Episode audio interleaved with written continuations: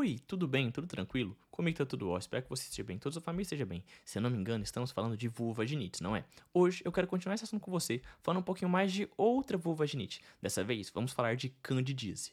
Meu nome é Lucas e esse é o Consegue me explicar? Antes de mais nada, tem que fazer aquele convite sempre. Se você ainda não sabe consegue me explicar aqui no Spotify, no Cashbox, por favor, cogite seguir. Basta clicar no botãozinho seguir para você estar recebendo todo domingo três novos episódios desse que é o seu, o meu, o nosso podcast. Além disso, gostaria de convidar você também a estar seguindo nosso Instagram. O Instagram do nosso canal é o arroba consegue me explicar. Claro, se tiver interesse, não deixe de compartilhar com todos os seus amigos e também de avaliar a gente aí no Spotify. Tem como você avaliar com até 5 estrelinhas e deixando essas 5 estrelinhas, você vai estar ajudando e muito na manutenção do meu trabalho. Beleza? Falar de candidíase é falar de, com certeza, uma doença que está muito relacionado à nossa vida prática em si. A gente vai pegar muitos pacientes no pronto atendimento, na nosso, no postinho, se você atender, que vai falar para você, doutor, eu tô coçando a minha vagina, tô com um corrimento que ele é meio branco, ele é meio inato, ele tá aderido.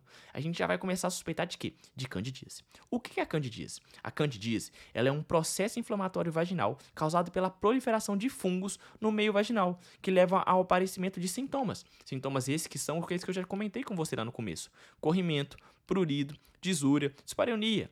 Lucas, quem que vai ser o agente etiológico principal? Quem que é o nosso causador? A Cândida albicans. Pensar em candidíase é ligar logo a chavinha, logo a lâmpadazinha para Cândida albicans. Tem que apitar na sua cabeça. A Cândida albicans é o agente mais frequente. Ele vai estar frequente em 85 a 95% dos casos.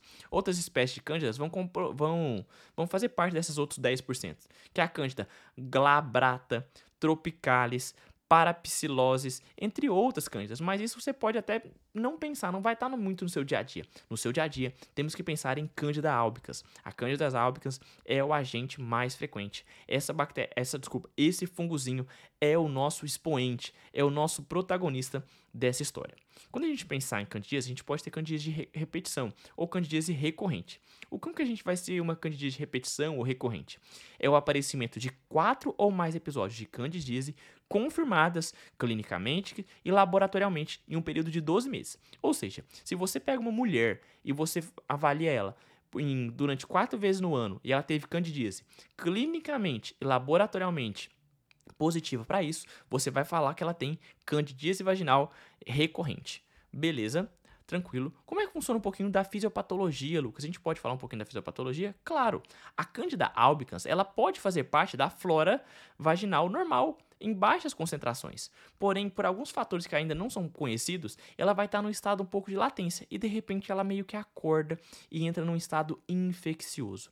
Esse estado infeccioso vai fazer a invasão das camadas do epitélio vaginal, levando a uma resposta inflamatória e aparecimento de sintomas. Sintomas esses que são nosso corrimento, nosso prurido, a essa disura e dispareunia. Vão ser produzidos enzimas com atividades proteolíticas, as proteinases, que vão favorecer a aderência e o dano às células epiteliais, o que favorece a invasão da cândida. Tanto é que a gente vai perceber que candidíase pode ser de recorrência, ou seja, quatro ou mais episódios confirmados clinicamente e laboratorialmente durante o período de 12 meses, certo?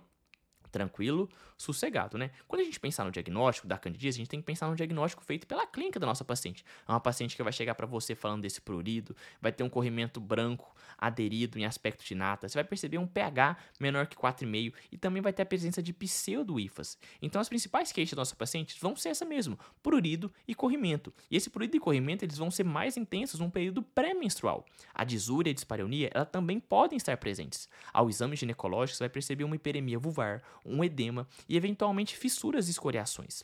Ao exame espe é, especular, você vai verificar a presença de um conteúdo vaginal esbranquiçado, como eu te falei, em aspecto de nata, lembra que eu te disse? A gente tem que pensar também que esse corrimento ele pode estar tá aderido à parede vaginal, tranquilo? Beleza? Sendo que o pH vaginal ele vai se encontrar abaixo de 4,5, de 4,5 certo? Tranquilo? Lucas, como que eu confirmo a presença do fungo? Você pode fazer o exame a fresco do conteúdo vaginal com hidróxido de potássio, que é aquele KOH 10%, ou soro fisiológico. Além disso, você pode fazer uma bacterioscopia com coloração pelo método de Gram.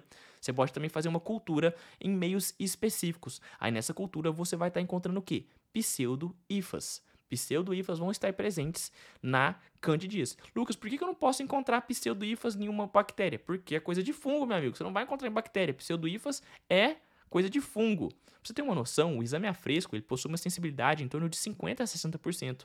Então ele é interessante pra gente, mas a gente tem que pensar que a positividade do exame a fresco ele, ela vai dispensar a continuidade da investigação. Se você encontrar então positivo, você já pode falar: meu paciente tem candidíase.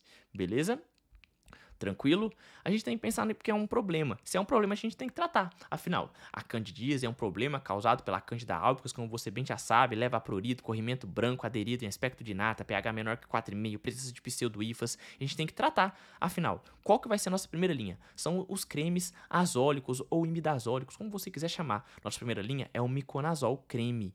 É o miconazol creme vaginal por 7 noites, miconazol creme vaginal por 7 noites, ou fluconazol 150mg via oral, em dose única. Fluconazol 150mg via oral em dose únicas, ou a gente tem o miconazol creme vaginal por 7 dias. Mas lembrar que a primeira linha é o creme.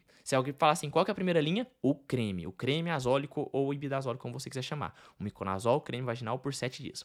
Nossa segunda opção é o fluconazol 150mg via oral em dose única. Lucas, a gestante pode? Não. Gestante não pode fluconazol 150mg VO em dose única. Gestante não pode. Beleza? Tranquilo? E o fluconazol, para você ter uma noção maior, ele é usado mais para tratar candidíase de repetição. Candidíase de repetição é utilizado mais o fluconazol, tá bom? Beleza? Em relação a candidíase, eu acho que era isso que eu queria falar com você. Reforço, se você ainda não consegue me explicar aqui no Spotify, no Cashbox, por favor, cogite seguir, basta clicar no botãozinho de seguir para você estar recebendo todo domingo três novos episódios desse que é o seu, o meu, o nosso podcast. Além disso, gostaria de convidar você também a estar seguindo nosso Instagram. O Instagram do nosso canal é o arroba consegue me explicar. Claro, se tiver interesse, não deixe de compartilhar com todos os seus amigos e também de avaliar a gente ali no Spotify. Tem como você avaliar com até 5 estrelinhas e deixando essas 5 estrelinhas, você vai estar ajudando e muito na manutenção do meu trabalho. Um beijo no seu coração. Valeu, falou e fui!